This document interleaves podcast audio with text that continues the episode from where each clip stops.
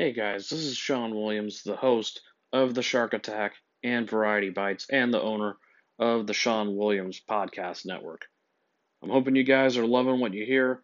As always, if you enjoy what you're hearing from the show, make sure that you can make sure that if you feel like it, you donate to help keep this rev- revolution going. Just there's no real set amount, no minimum, no maximum, just whatever you feel like donating to help keep this show going. And I wanted to take this opportunity to also mention that this show also now has a voice message system. So you can actually leave voice messages for, with your comments, your questions, anything that you want me to cover on either the Shark Attack or on Variety Bites. If you want to leave your thoughts or questions about wrestling, make sure that you mention that that it's for the attack. And if you got something that you want me to talk about in sports or in entertainment, make sure you mention that it's for Variety Bites. And I promise the link for the voice message will be provided in the episode description at the end end of this show. So guys, make sure make sure you donate if you like what you hear, and of course, make your voice heard and leave your some leave your voice message on on this show and because I guarantee you it will make it a good one, make it count because I will also have it played on the air. So make your voices heard, people, and help keep this revolution going.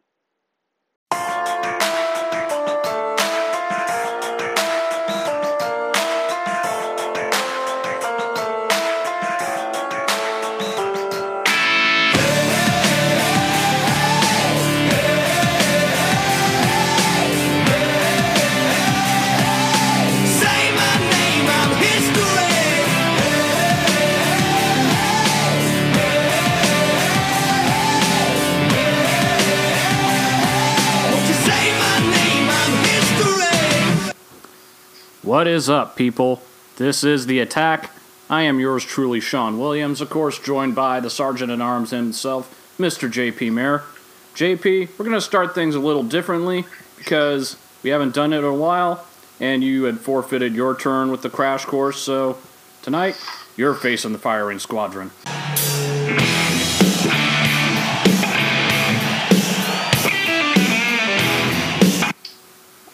All right, so because of Clash of Clash of Champ, eh, hell, I'll still call it Clash of the Champions. I don't care, but because of Clash of the Champions, I decided to kind of go a little WCW themed with this edition of of the uh, Crash Course.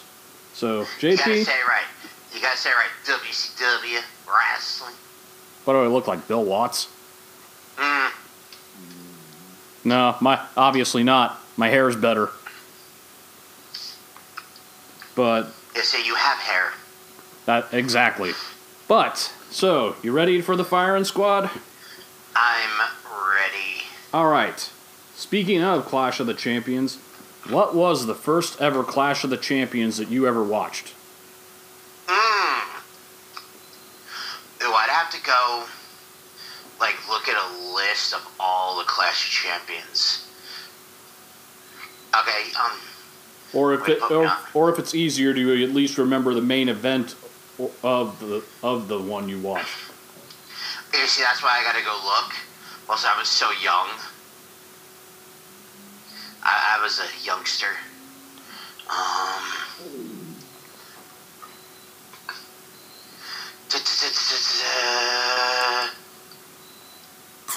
Okay. You got it? Yes. Um. Clash of the Champions 14 Dixie Dynamite. Ric Flair versus Scott Steiner. Interesting. I actually watched. Um, I was kind of two ahead of you on that one. The first one that I watched was Fall Brawl '90, Sting versus the Black Scorpion. Hmm. But I, one thing that stood out to me from that one was the Steiner brothers took on this tag team, Maximum Overdrive. It's a jobber tag team, and Scott's they won with this double team move. Like Rick Steiner held the guy up on his shoulders, and Scott Steiner did this DDT off the top rope that looked sick. The Steiners never did it again, but good lord, that that move was sick. I think they did it a couple times. A couple times after, they didn't do it very often. I'll say that. They, they, I think it got replaced eventually by the bulldog off the top. Now, Yeah, it was like a big occasion that they brought out the the Super DDT. Yep. But um next question because Jim Ross had brought up about the Black Scorpion while it didn't kill Sting's title reign, it didn't do him any favors because they had no plan for it. But part of what they needed for the Black Scorpion, they needed somebody that would make the champ Sting look good. And he praised how good of workers guys like Brad Armstrong and Terry Taylor were. So the question here, because he had even brought up this theory, could Brad Armstrong or Terry Taylor have been better suited to eventually be the Black Scorpion than the original Al Perez and eventually Ric Flair? In the case of Al Perez, I think either Armstrong or Taylor would have done just fine. But that's Ric Flair. Like, Ric Flair, one of the absolute greatest of all time. I, I don't know if they could have done better than Flair. Now, don't get me wrong, God rest his soul. Um, Brad Armstrong was a great character, and we talked earlier about how the shit gimmicks that he got put with. But in the same sense, we had Cockadoodle Doo, the Red Rooster, Terry Taylor, who I thought was a, a great wrestler, but I thought his finish, the five arm, was stupid. It was, but you know, he had he seemed to have a I won't say solid, but a decent run as a heel. I think he when he had come back to WCW following the Red Rooster debacle, if he had come back in as a heel, maybe it would have been better because Clash when he returned to WCW, he was one half of a jobber team that put over the Nasty Boys. Mm, but I think in the sense it could have worked in the sense that Brad Armstrong and Terry Taylor were both good workers, especially Brad Armstrong, and it would have it would have actually elevated either one of those guys a lot better than they did. I mean, the whole Candyman for Brad Armstrong, that guy was damned with that stupid gimmick. mm, Not even a gimmick, it was just a name.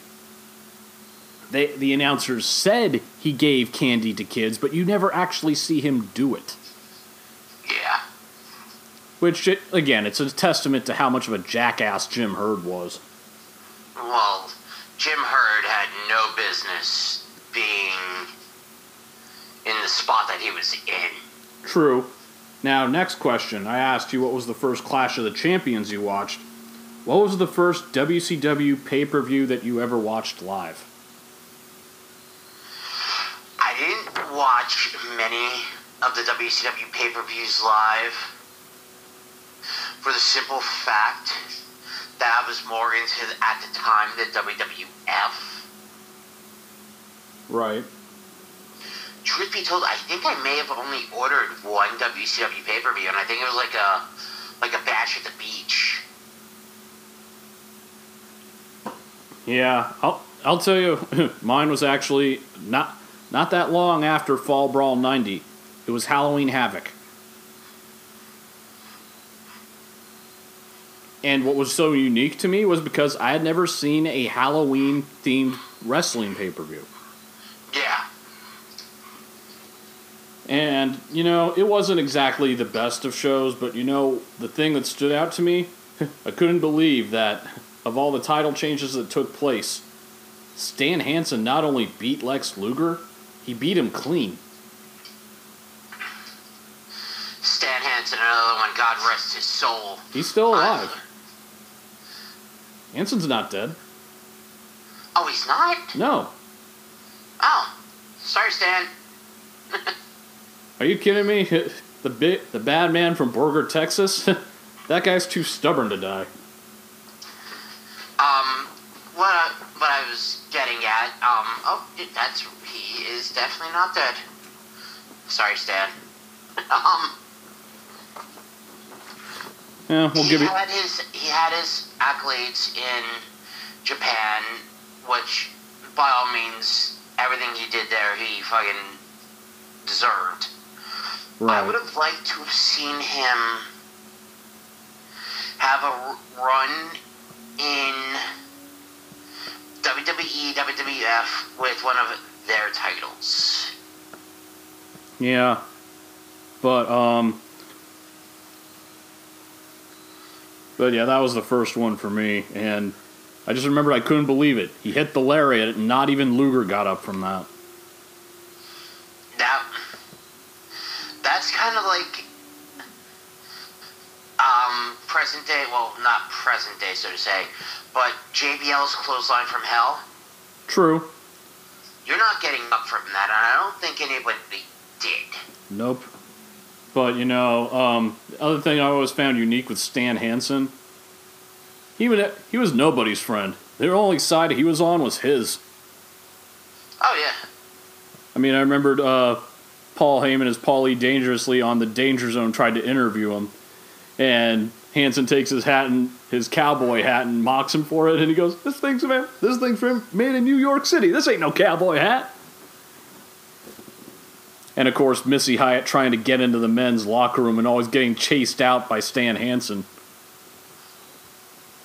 Well, yelled at and spat on, spat on with his chewing tobacco, but Ah, those are good times. All right. Next uh, question I got.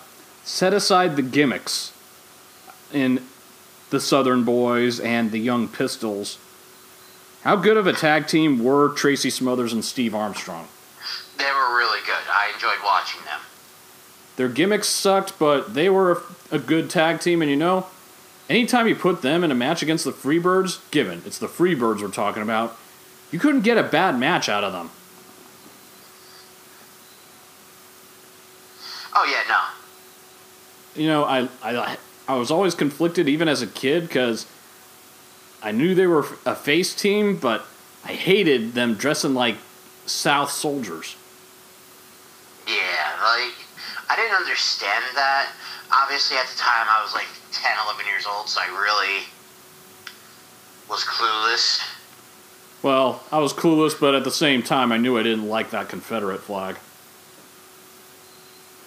And then, of course, that match at, Cla- at Fall Brawl 90 you had the Freebirds decked out le- with the Confederate flag makeup and stuff. I was like, oh, that's just. You can never get away with that crap today. Well, no.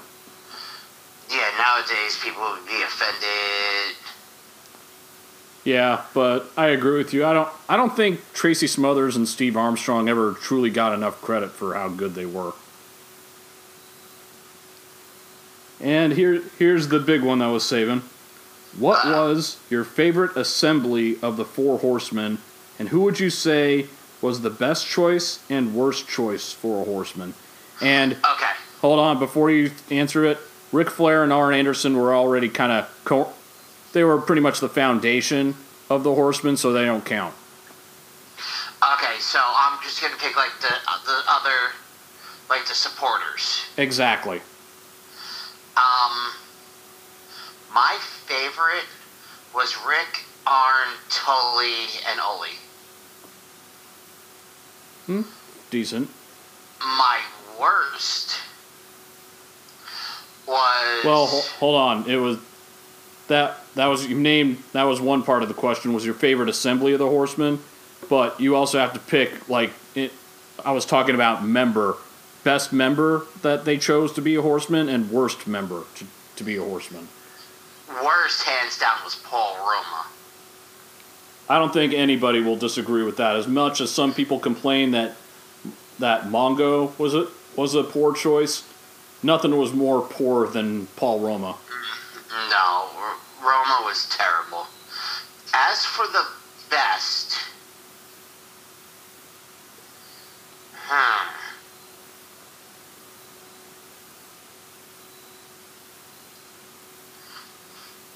Have to say Tully. That's a solid pick. And you know, I was watching the old segment when J.J. Dillon came out and then brought out Arn Anderson. And then Arn Anderson calls out the members of the Horsemen. You know, look, we can argue about everything with Chris Benoit, what, what he was, what he became till the cows come home. Mm-hmm. But back then, in WCW, when he was a horseman, you just got this aura from him like he took pride in being a member of that group. Oh, absolutely. And Benoit was actually going to be my second choice for best because, like, he just came out and was like honorable about it. There, yeah, there was a presence. Like, like I said, the second that they chose him to be a member of the Horsemen, he that was a badge he wore with honor. Oh, absolutely. And I didn't even have a problem with Dean Malenko getting picked as a Horseman. I with Malenko, I think it was like two. I think he would have been better as a part of the heel horseman stable as opposed to the face horseman. Maybe. But um and you know, even even though it was actually I was going to say mention Pillman, but you know, Pillman to me just felt kind of like the odd one out it, it of being the horseman. Yeah. Like he was not the kind of guy that really played well with others. No, that he definitely did not. And you know, it was funny when listening to uh, listening to uh, Grilling JR and they were talking about uh, Fall Brawl '90, and they talked about because one match that took place in at which it was a quick one, but Stan Hansen end, ends up destroying uh, Tom Zenk, the Z Man. Now he did pass away, so God rest his soul on that one. Yes, that I that I know. But you know, um, mentioned that you know the only time that he really, I mean, when asked what his favorite Z-Man match was, truthfully, it was when he was teaming with Flying Brian. And I kind of gotta agree with that. When he was with Pillman, they were the two were entertaining, but on his own was kind of eh. Yeah.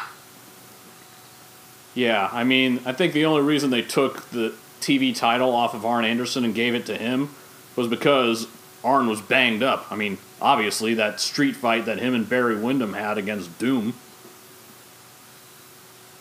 And, you know, that was a, to me, that was always a formidable tag team for the Horsemen that, or a sem- of the members of the Horsemen. Barry Windham and Arn Anderson. That was a, that was a combination I, I liked a good deal. Yeah, that was a good combination. Arn and Tully was a good combination. Arn and Benoit was a good combination. Arn Anderson, in my opinion, was one of the best wrestlers to never win a world championship in one of the two major companies. Oh, absolutely. And you know, some say that he wasn't that charismatic, but you know, the presence that Arn had about him, he didn't need to be. There was nobody that he could work a bad match against. You know. I mean, the only blemish that I would say, not well, not that it was his choice; he was doing his job, but the fact that he ever dro- that he dropped the TV title to the frickin' Renegade. Mm, Yeah, that I fucking hated that. Even as a kid, I knew it wasn't the Ultimate Warrior, and I hated it. I mean, that's how bad that was. Dude, even Stevie Wonder knew that wasn't the fucking renegade. Even That Eric, wasn't the Ultimate Warrior. even Eric Bischoff makes fun of that. He even says that was a mistake. But that was the crash course, people. So, topic number one. There's rumor going around that Impact wants to buy Ring of Honor. So here's here's where I have issue with this. The last partnership Impact tried to do, ended up not going very well because they cook they kicked the owner out, but then they forgot he owned the rights to the name, so they couldn't even use it, so it went back to Impact. And of course, I'm talking about Global Force, now defunct Global Force Wrestling. But here, here's two questions I got for you. Can they even afford Ring of Honor? And is there any legit reason why this should happen? It's, in my opinion, it's not going to happen. Like,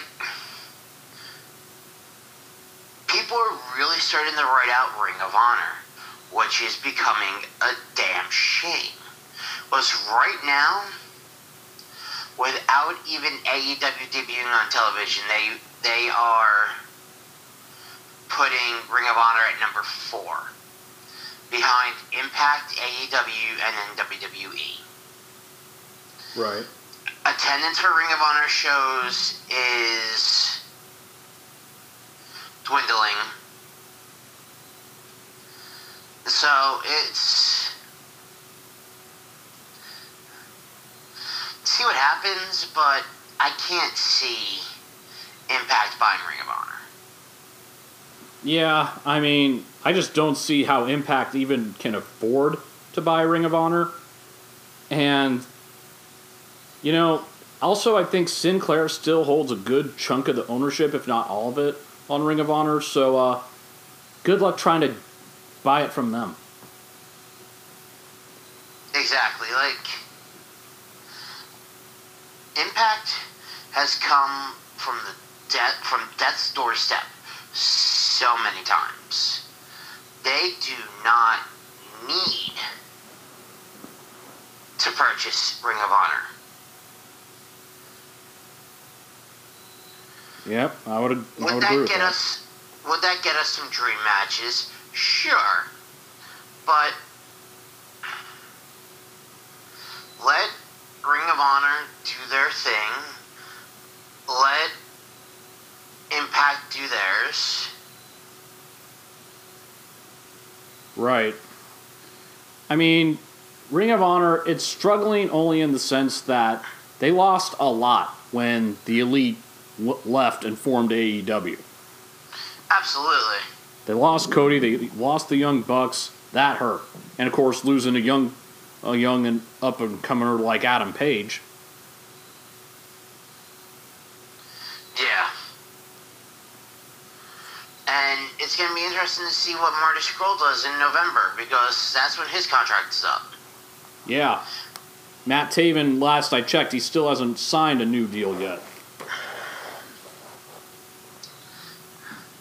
they lose Matt Taven, I know you have your issues with him, but I think he's a damn good wrestler and a damn good champion for Ring of Honor. Would be a huge loss. Let me just be clear. I don't have a problem with Matt Taven. I have a problem with him as the world champion.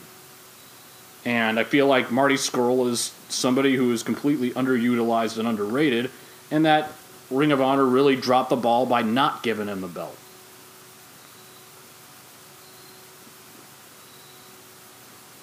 Mm.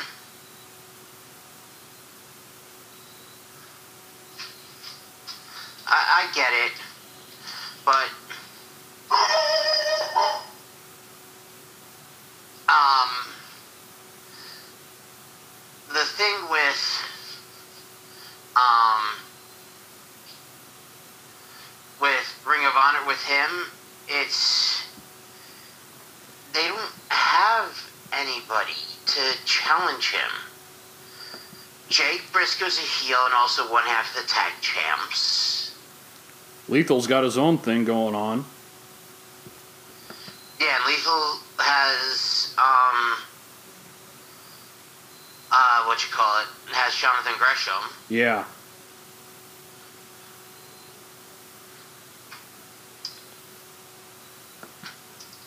Like that's and you're right. They took a monster hit when they lost when they lost to Bucks, Cody, Page.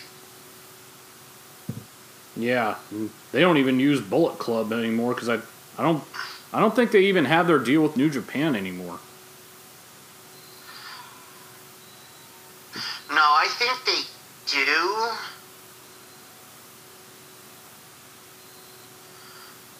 But like, I don't know. Yeah, but um, we'll but we'll see what happens. But I think it's unlikely. But next topic, going into WWE, you know, it's looking more and more obvious, unfortunately, that they're probably going to give the King of the Ring to Corbin. And you see, I think otherwise. Hey, I want them to prove me wrong. I mean, I hate how they're making it almost too obvious. How he's bragging before he even wins. But, and I said this, I dare the WWE to prove me wrong. I dare them to actually try and not be predictable for a change.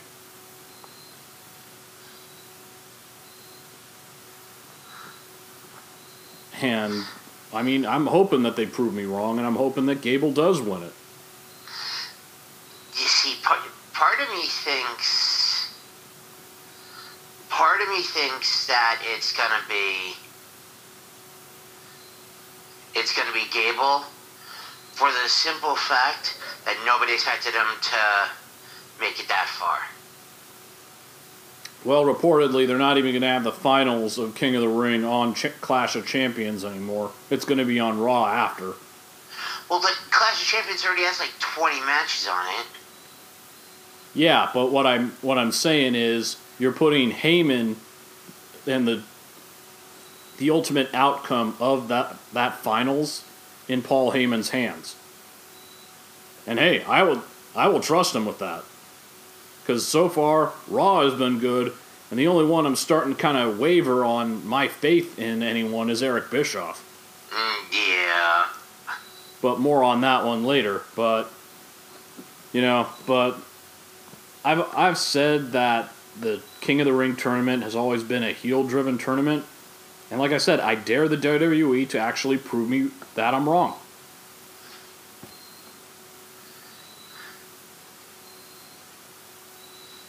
But in the meantime, let's jump right into the next segment. This people is cross the line. Bitch, what line? And JP, I gotta tell you, I'm excited about this one. Cedric Alexander. Well- Well, check that. Cedric Alexander and the.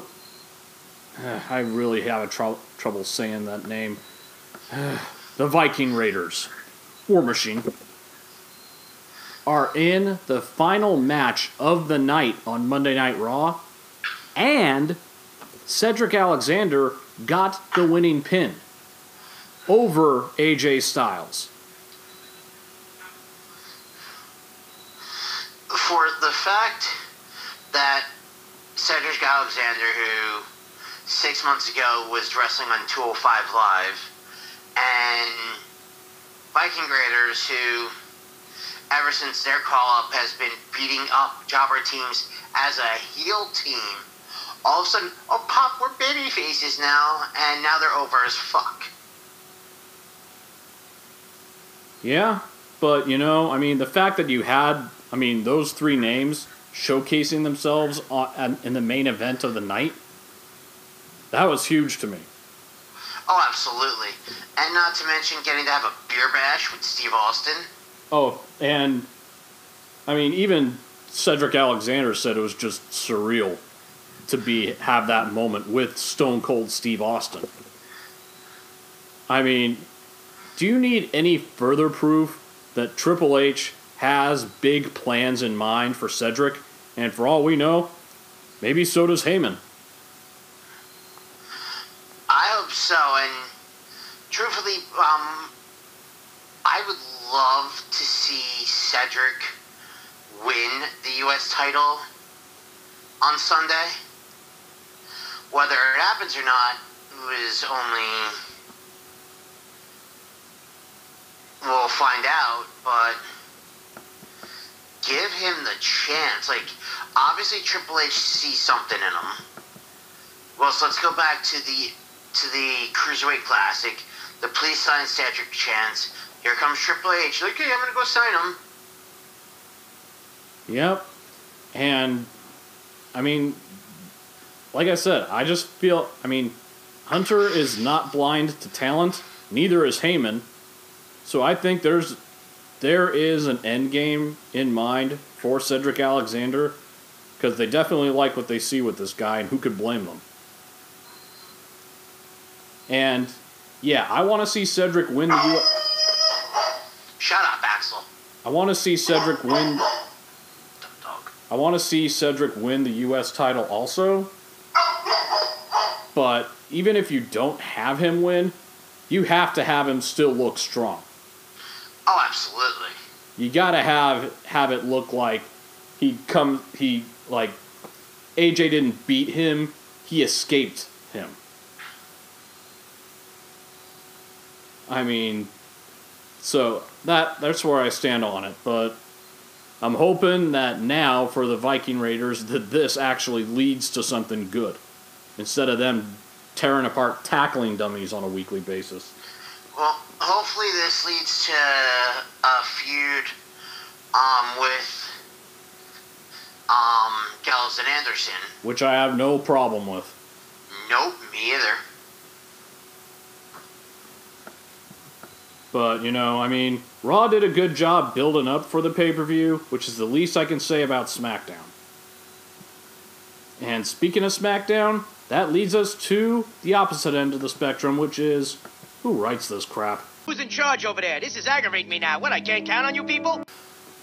Aleister Black has not had a lot of TV time, and reportedly, Creative and Eric Bischoff don't know how to use him.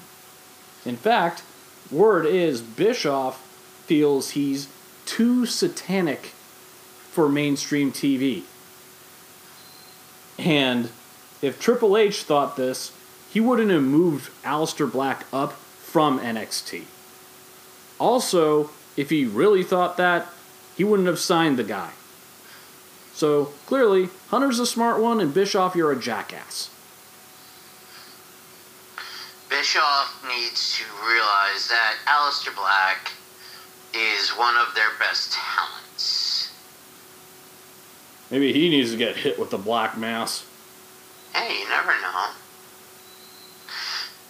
Bischoff does have an iron chin. He, he's does the karate. Yeah, but you put him in a put him in a shoot fight against Aleister Black, he'll get eaten alive. Well, that's the understatement of the decade. But at this rate, it's like you were you would have been better off just keeping him on NXT, or hell, put keep it put him on Raw.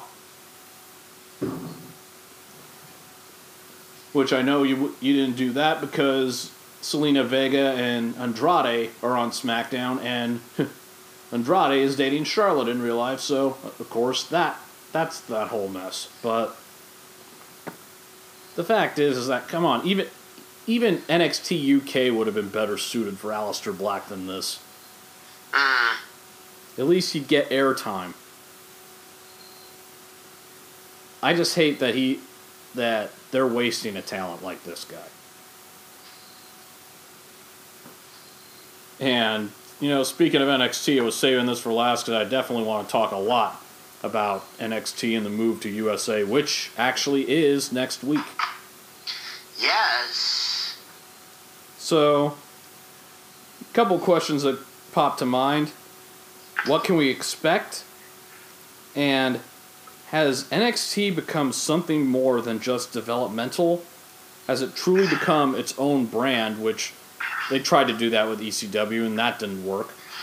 But also, we've had Mojo Rawley say how guys in NXT don't really call don't really call going to SmackDown or Raw moving up anymore. So, is there now a better chance of guys staying longer in NXT? Now, with, in my opinion, I now see NXT as a third brand. I agree. I think it's it's NXT is what WWE ECW failed to be. The thing with WWE ECW, they brought a die. They used a dead brand. ECW was dead in the water. Yes, they had. They had the one night stand, and it was a, a success. They should have let it stay there. Uh, absolutely, you were never going to have a better moment than that. Even the one they did the next year, that pale just fell flat by comparison. Because the 2005 one, you could tell WWE didn't have their hands all over it. The 2006 one, they most certainly did. Yep. In fact, I think the match between Edge and Foley against, well, Edge, Foley, and Lita against Tommy Dreamer, Beulah, and Terry Funk, to me, that was probably the best match out of that whole card on that one. Yeah. But um, yeah, I like I said, I agree that NXT has actually become its own brand, to where it's no longer developmental and it's no longer a stepping stone. But now that you're on network TV or on a cable network station like USA, now it's come like to a whole new level. And they're doing this with no Vince McMahon touching of the brand. Yeah, and you know we've talked about this, and he- Vince has his eye on everything, but I think in the case of of NXT, that's one that Triple H is ba- I don't think Triple H is afraid to say hands off. Oh, yeah. This is his pet project, and I think even Stephanie has played a hand in helping get it to this point too. And I don't think any one of the either of those two are going to want anyone to tamper with it. Not even Daddy Dearest. Yeah. But now you have that 205 live is coming to an end, and apparently is going 205 is going to merge with NXT. Is it really a good idea? I mean, is it really a good idea to have the cruiserweight belt as one of the belts defended in NXT? I don't see a reason why not. The main roster already has 1,800 belts. True. So, let the 205, let them defend the Cruiserweight title down in NXT. You know, I don't think that there's any reason why 205 Live or why and the guys of 205 can't deliver what NXT is able to do. I mean, I I think they can I mean, they can perform the same kind of matches that they do on NXT is what I'm saying. Absolutely. And you know, it'll help a lot of guy, a lot of their guys elevate themselves to a different level. It's like going back to earlier in the year before he won the Cruiserweight title, Drew Gulak wrestled Matt Riddle. And that was a damn good match. Right. But um, I mean, and you know, we're talking about um, of some guys staying longer, like that, you know, just kind of think feel their NX, their NXT for life. I mean, it's not it's not that unheard of. I mean, take a look at that segment that we saw this past week with Johnny Gargano. Yeah. And when he said he's not going anywhere, crowd was the crowd was eating it up. They loved it. You see, the thing with NXT is they tape their TV all in the same place. They tape it at Full Sail. Right. So they have they have their loyal they have their loyal fans. They got their Izzies. They got all their other people that are always there. Right. The number one thing that they have to do is not take the TV show on the road. Yeah, and you know, I I want to think that's one thing that they've already considered about because I think especially for Triple H, he knows. I mean, he knows what makes that brand so good. He knows it's successful. He know he knows it draws.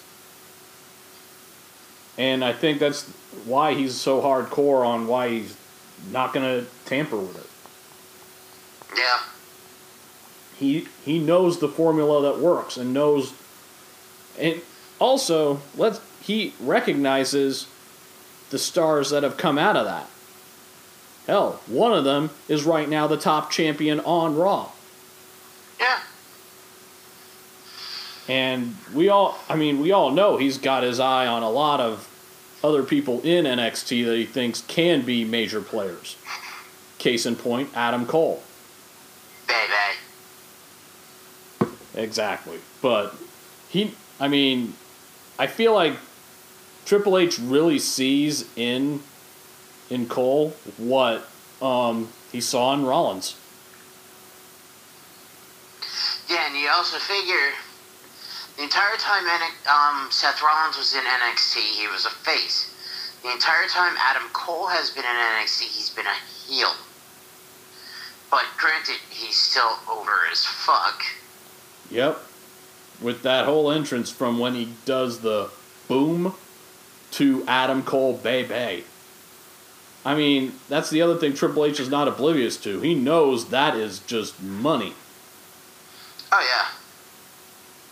But um, I mean, the, I mean, what people like with this is that it's something new. It's something different. And you know what? I mean, and those that don't get the WWE network, they they I'm they've heard the hype of NXT. They and now they get to see it and I think they're going to welcome seeing something different. Instead of saying the same old thing. Yeah, it's like people bitch and moan and bitch and moan and bitch and moan. Well, now, here's something different for you guys. Yeah, and you know, I think keeping Johnny Gargano on NXT right now with the big move is probably the right call. Oh, absolutely. I mean, as proven with that segment on Wednesday, with or without the belt, that crowd still loves him. Yeah. That man is the heart and soul of NXT. without question. And I mean, and not to mention they gives the opportunity to truly display um, undisputed to a me- wider audience. Yes. And um, and you know, I'm still reeling over the Jordan Myles and Jordan Myles and Adam Cole match that we got two weeks ago. I still have to watch that match. Oh Lord. Yeah, I know he didn't win, but oh good Lord. That match was everything that I hoped it would be. Nice. But and of course, yeah, Shayna Baszler had to. Uh, she relied on a DQ to escape Rhea Ripley. But rest assured, that ain't that one's far from over. Yeah, it's quite ironic that Rhea Ripley's not in the Fatal Four Way this coming Wednesday to determine Madame Baszler's next challenger. Yeah, well, that we'll see how how that fares. But like I said, if if I was Shayna Baszler, I would I would watch my back because Rhea Ripley is ready to just break her in half. Not to mention, Rhea Ripley is so young. Yep. And I think what intimidates Shayna Baszler is the fact that she she was throwing everything that she could at Rhea Ripley, and she kept coming back for more. She wasn't inti- there was no intimidation factor. She wasn't scaring her. She was just she was just ready to just kick ass and take names. Or to quote the late great Roddy Piper, or paraphrase him, she had come to chew bubblegum and kick ass. And she was all out of bubblegum. Now it's interesting. The th- the three of the four names that are challenged are in this match on Wednesday. Shayna Baszler has beaten at a takeover. Bianca Belair, Yep. Twice. Io, Yep. Twice. and Mia. Right. The fourth person she has beaten, however, not at a takeover. Candice LeRae. Hmm, Wouldn't that be a hell of a thing if she actually pulled that one off? She definitely opened up a lot of eyes in with her match with Io Shirai. Oh God, yeah, like that was my. f- That was probably my favorite match on Takeover. I don't know if I would go as far as my favorite match. It was definitely up there, but you know, Mia Yim and Shayna Baszler, it was in the shadow of Io Shirai and Candice LeRae. And it's a shame because I absolutely love both Mia and Shayna Baszler. Oh yeah, I I would agree with that. But the problem was is that what they were doing in their match, it was not going to surpass what we got out of both Candice and Io Shirai. Oh yeah. There was just no way. All right, so next topic Kevin Owens. Shane fired him, allegedly. They're trying to do another Austin versus McMahon, but with all due respect to Kevin Owens, you're not stone cold. And I would say, with all due respect, but with absolutely zero respect, Shane, you're not your old man. So, two questions, JP. One, are you tired of this angle yet? And two, will this angle ever end? Will this angle ever end? Yes. Am I tired of it? No. Because I want to see another Hell in the Cell match, and I want to see Shane jump off the top of the cell again. And absolutely eat it. I want to see this over because when is WWE getting to get the idea that Shane McMahon doesn't draw a damn thing?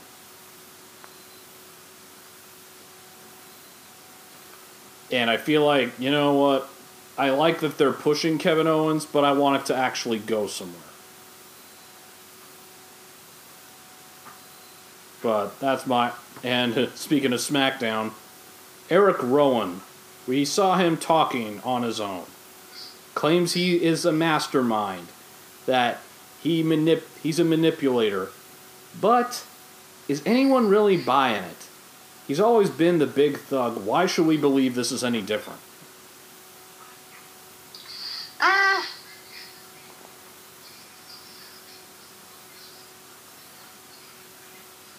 I don't know. I I like this because it's something that Eric Rowan. Eric Rowan normally doesn't. He, for starters, he normally doesn't talk. He was always.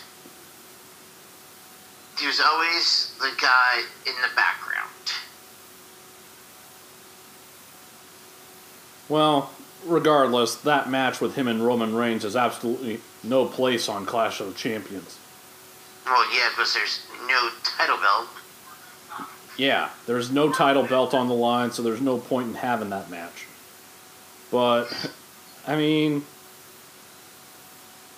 even set that aside, does anyone even think Eric Rowan's actually going to beat Roman? I think he is. I'm going with no. But that's just me on that one.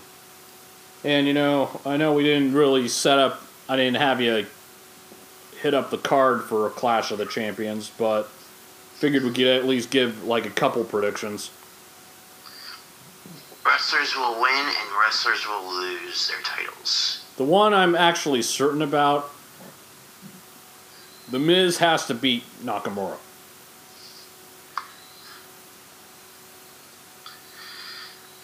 I mean, how many times has he gotten his butt kicked or just laid out by Nakamura? Yeah. So I think he's due. I think he has to. He has to do it. And with the debut on SmackDown coming up, and a name like The Miz, as high mainstream as he is, you need to have him actually win. Having him with the title belt will attract. Yeah, but also USA wants the Miz for Miz and Mrs. True. But and you know, I know we've seen the Miz as Intercontinental Champion several times, but at least when he holds the belt, we remember that there is an Intercontinental Champion. This is true. I mean, how many? T- we barely see Nakamura even after he won the belt. Say, no speak English. No speak of airtime either. Yes, that too.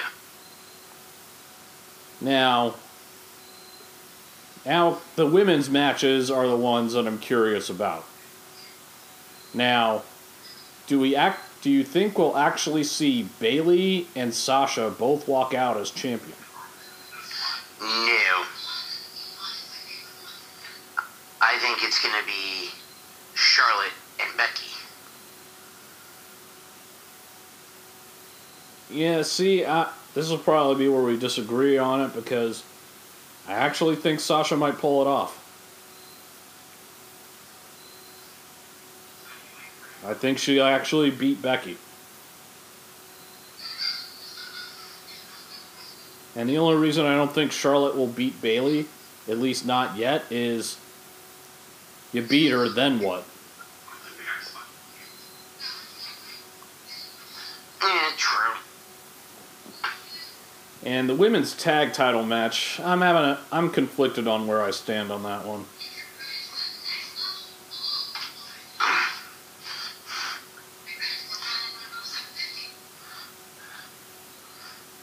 I mean, do you think we'll get a new champion with that one, or do you think Alexa and Nikki will retain? I think Alexa and Nikki are gonna retain. I think now with Alexa being firmly as in the role of a face now, I say they're they're gonna let him run for a little bit. So you don't see a double cross with her, with her turning against Nikki. I don't think so. Yeah, and you know, look, I got nothing against Sonya Deville and Mandy Rose. I just don't see them as the champion just yet. And I did Crazy Chicks. Yeah. And AJ and uh, Cedric, we talked about this, but really that could go either way. So long as it's a good match, I don't care. Yeah. I th- I would call that match a win-win situation. Now, do we have anything with the tag titles taking place with this card? Um, yes, with the Raw Tag Team Championships, Mm-hmm. um, the challengers are Robert Roode and Dolph Ziggler, and the SmackDown challengers are the Revival. Awkward. But, um,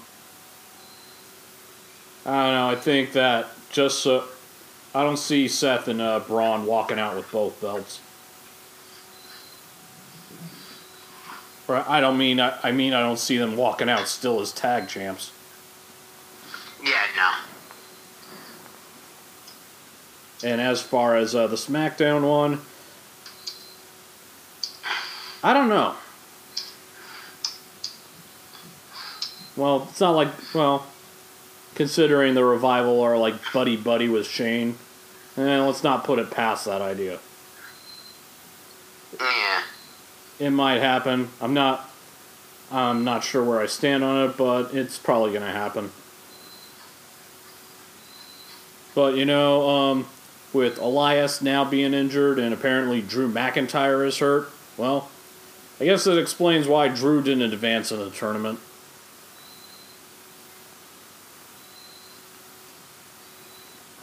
Well, yeah, that that one caught me a little off guard. Yeah, because I think that was the one everybody thought was going to win it. Yeah. But um, yeah, we'll see. And I actually think Seth will retain over Braun. I don't see Braun winning the belt. No. And because I really think Seth Rollins and um, that Seth Rollins and the Fiend are going to collide in Hell in a Cell. And that's where Seth Rollins dies. Yep. And you know, so many people are complaining how if the Fiend wins, how is this any different than having Brock Lesnar as Universal Champion? And let me clarify, there's a difference with this. The difference is look, he may not always appear as the Fiend. He mostly appears on Firefly Funhouse, but at least Br- Bray Wyatt is there. That's the difference.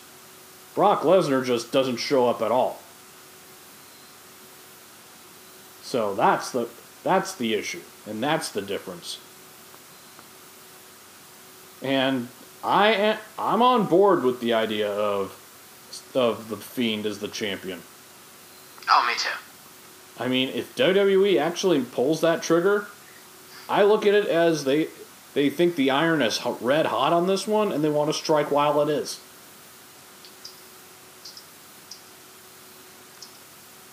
And I think there's nothing wrong with that. We've seen plenty of times where they where the iron was hot and they didn't strike. Braun Strowman being a clear example of that. They had a chance and they blew it. Yeah. Funny, we actually breezed through the topics that I listed quicker than I thought. So, little sidestep with this one, JP, because I already did it with T5. Any any thoughts with uh, football from this past week or heading into even this weekend? Um, Giants suck. Um, The Jets are choke artists. Jets are choke artists, and they're now all sick. Um, the Miami Dolphins might be an entirely new team by midseason because everybody asked for a trade. Um, Yeah.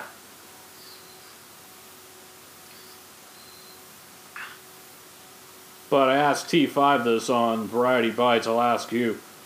Do you think Matt Ryan has truly gone as far as he can go in Atlanta? eh, he's he's got he's still got targets. So I'm gonna say no. I think he. I think the team team is capable of going to the Super Bowl and winning it, as long as it's against anybody but New England.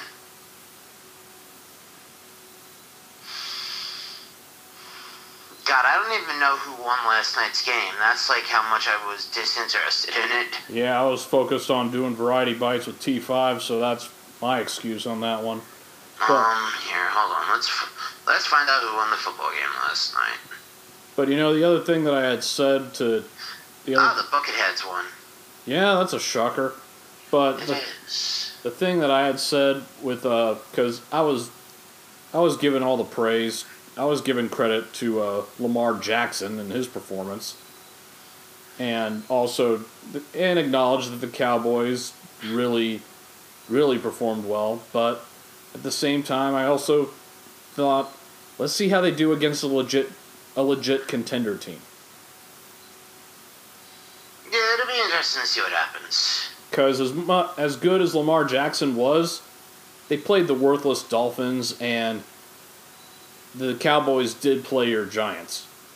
Hey, hey, hey, hey, hey. No, I'm not. I'm just saying that they that the Giants are not a contender team, or they Oh, weren't yeah, that not in that game. true. So that's why I was saying, as good as they were, let's see how they do against legit contenders. And hey, I can't I can't throw stones. I'm still it's taken me this long to recover from my Steelers getting their butts whipped. Yeah, what happened to you is just bad. Yeah, and I seriously will sucker punch anybody who says this is what happens when you don't have Le'Veon Bell and Antonio Brown. That's not necessarily true. Yeah, because as poor as the offense did, the defense still had a job to do and they didn't do it. Yeah.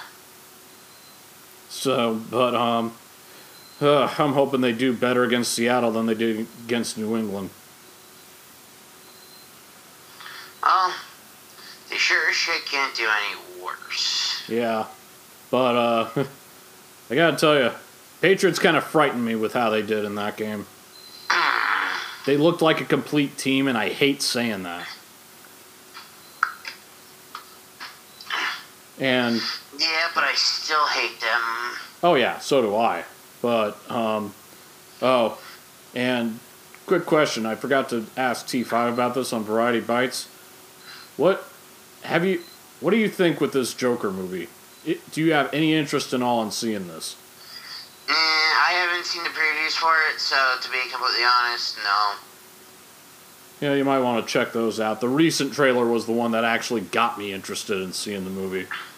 But from what I heard, Joaquin Phoenix is being a huge pain in the ass, or was it being a huge pain in the ass on set. He would walk off in the middle of takes. And the director had to assure the other actor or actress that no, it's not you, it's him. And obviously, the one person he refused to do that with, any scene where he was in that he was working with Robert De Niro. Which, yeah, there's a reason why nobody has the guts to do something like that. It's because it's called career suicide. Hmm. You really want really would you would could you imagine anybody having the guts to do that to Raging Bull himself? Mm, exactly. That'd be like not wanting, not wanting to piss off Joe Pesci, so he would go, "What do you mean by that? What? That I amuse you?"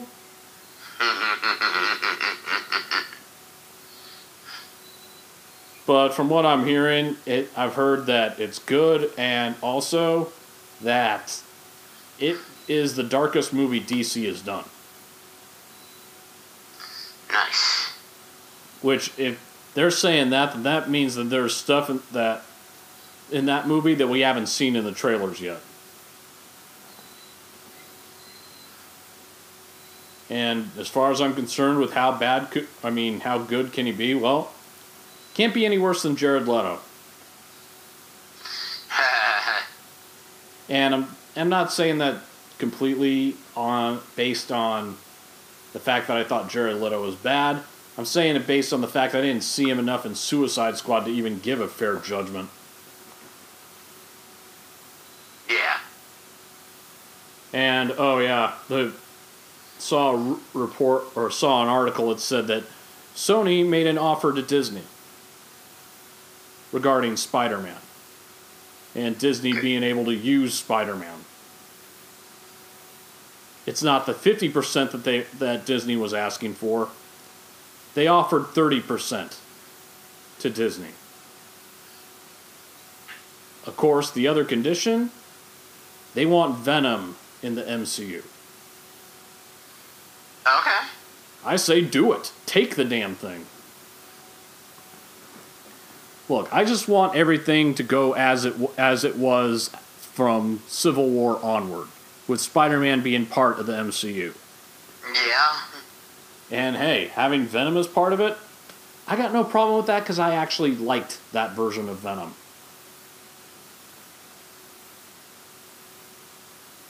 And come on, 30%? That look, it's not the 50 that they wanted, but come on, be reasonable. It's 30% of how much money those movies have made them. Yeah, exactly. But this also just goes to show negotiations are still going on. And I told T5, I said this on Variety Bites last night, that rumor is Viggo Mortensen as Doctor Doom. Okay. Hey, that's a high caliber actor right there. Uh, yeah.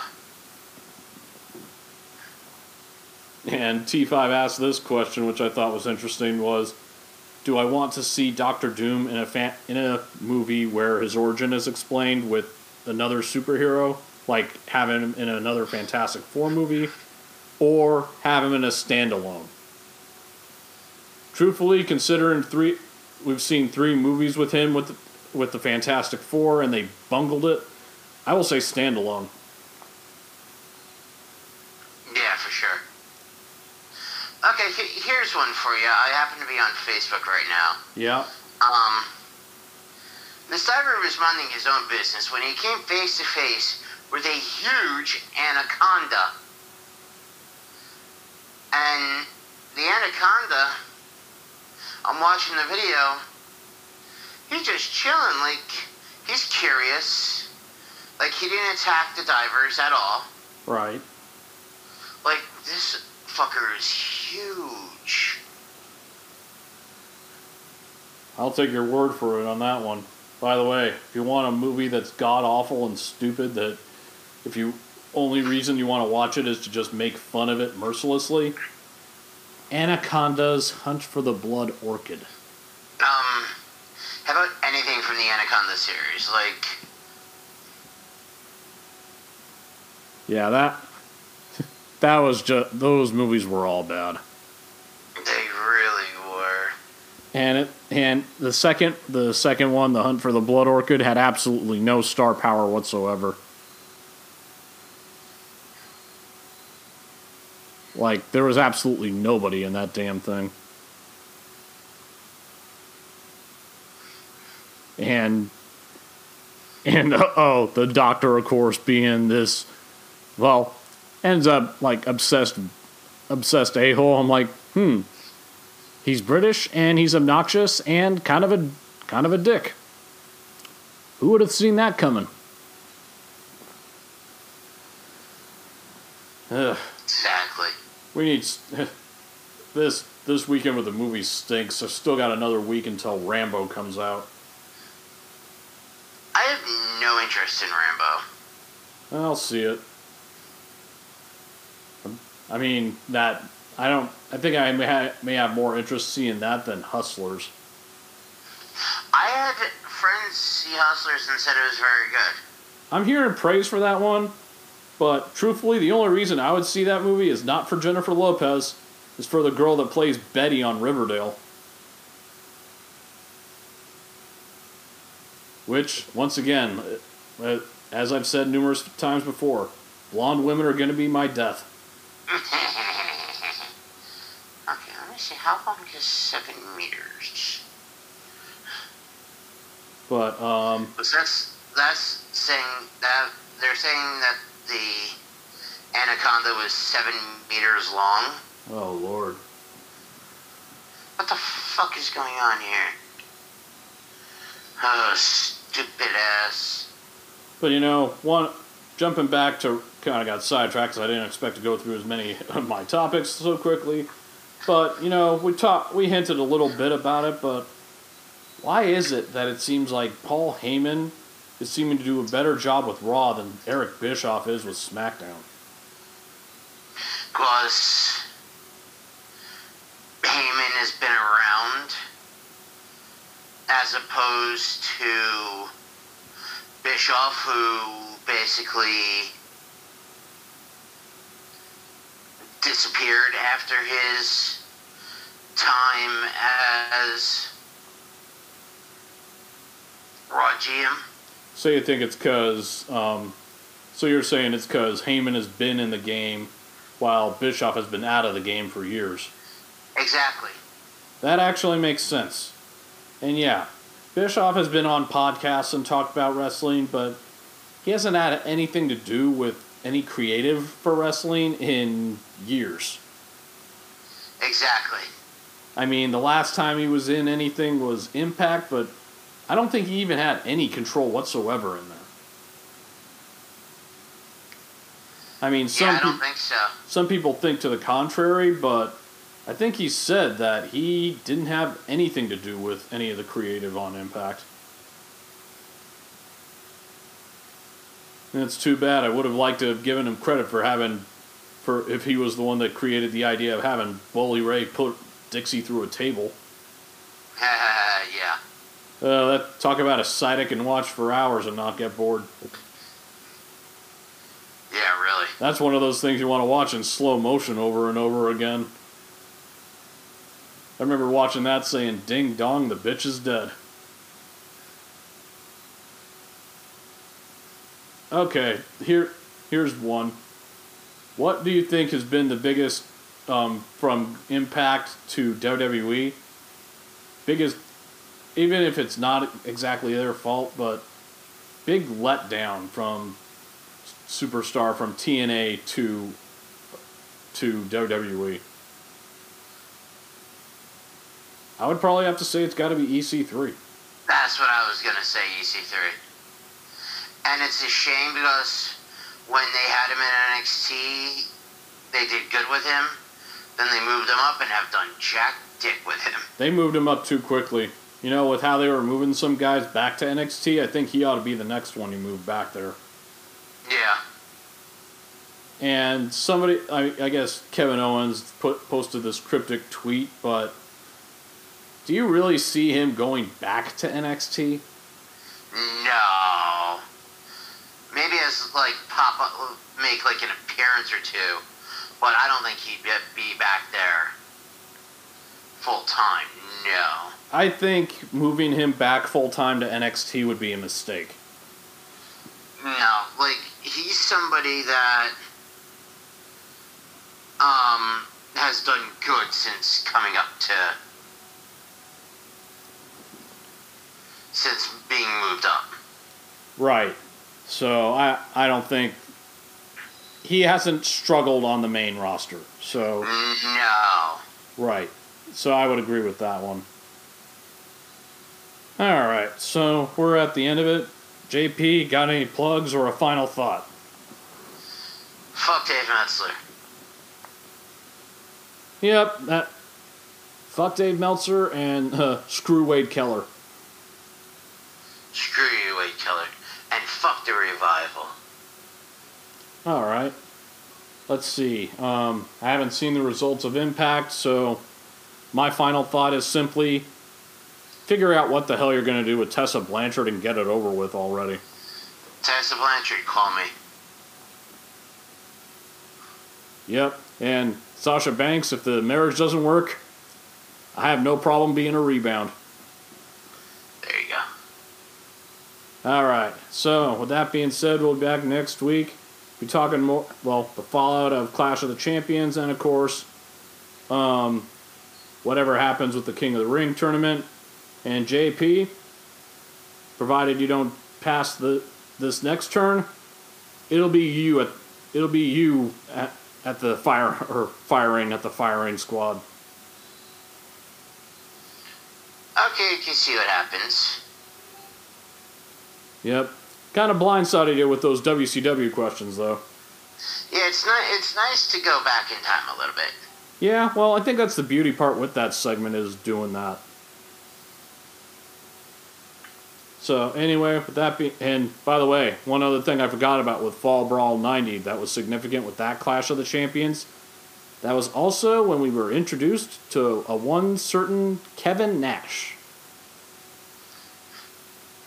Given, I'm pretty sure he wishes he for, could forget that whole gimmick. The Master Blasters. Oh god. But you have, I mean, he wasn't Nash wasn't bad, obviously, but his part, his first partner, couldn't re- couldn't wrestle to save his own life. Heard that guy only lasted a week. But um, you could even see how bad his partner was botching moves.